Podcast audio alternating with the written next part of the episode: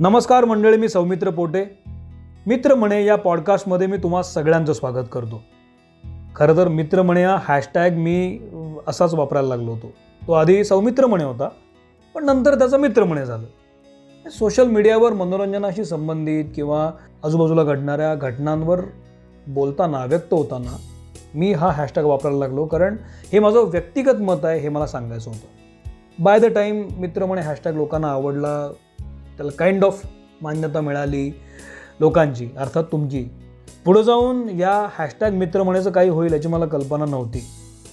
आता जवळपास सोळा सतरा वर्ष पत्रकारिता झाली. याच्यामध्ये पेपर झाला डिजिटल माध्यम झालं इलेक्ट्रॉनिक मीडिया झाला. आणि मग या लॉकडाऊननंतर पॉडकास्ट हा नवा मीडिया पुढे येतो आहे हे लक्षात आलं. मग वाटलं आता आपण पॉडकास्ट एक्सप्लोअर करायला पाहिजे. म्हणून मित्र म्हणेचा हा सगळा प्रपंच. आता पुढचा प्रश्न असा येतो की या पॉडकास्टमध्ये काय असेल? मनोरंजनाशी संबंधित घडामोडींवर मी यात बोलणार आहेस. मग त्याच्यामध्ये नाटक असू दे सिनेमा मालिका आणखी बरंच काय काय असेल. तर ही होती माझ्या मित्रमणे पॉडकास्टची तोंडओळख आता यापुढे दर आठवड्याला मी तुम्हाला या माध्यमातून भेटणार आहे. माझं पहिलं पॉडकास्ट येणार आहे या चौदा फेब्रुवारीला. आता चौदा फेब्रुवारीला का? हे कळेल त्याच दिवशी. तर भेटत राहूया बोलत राहूया.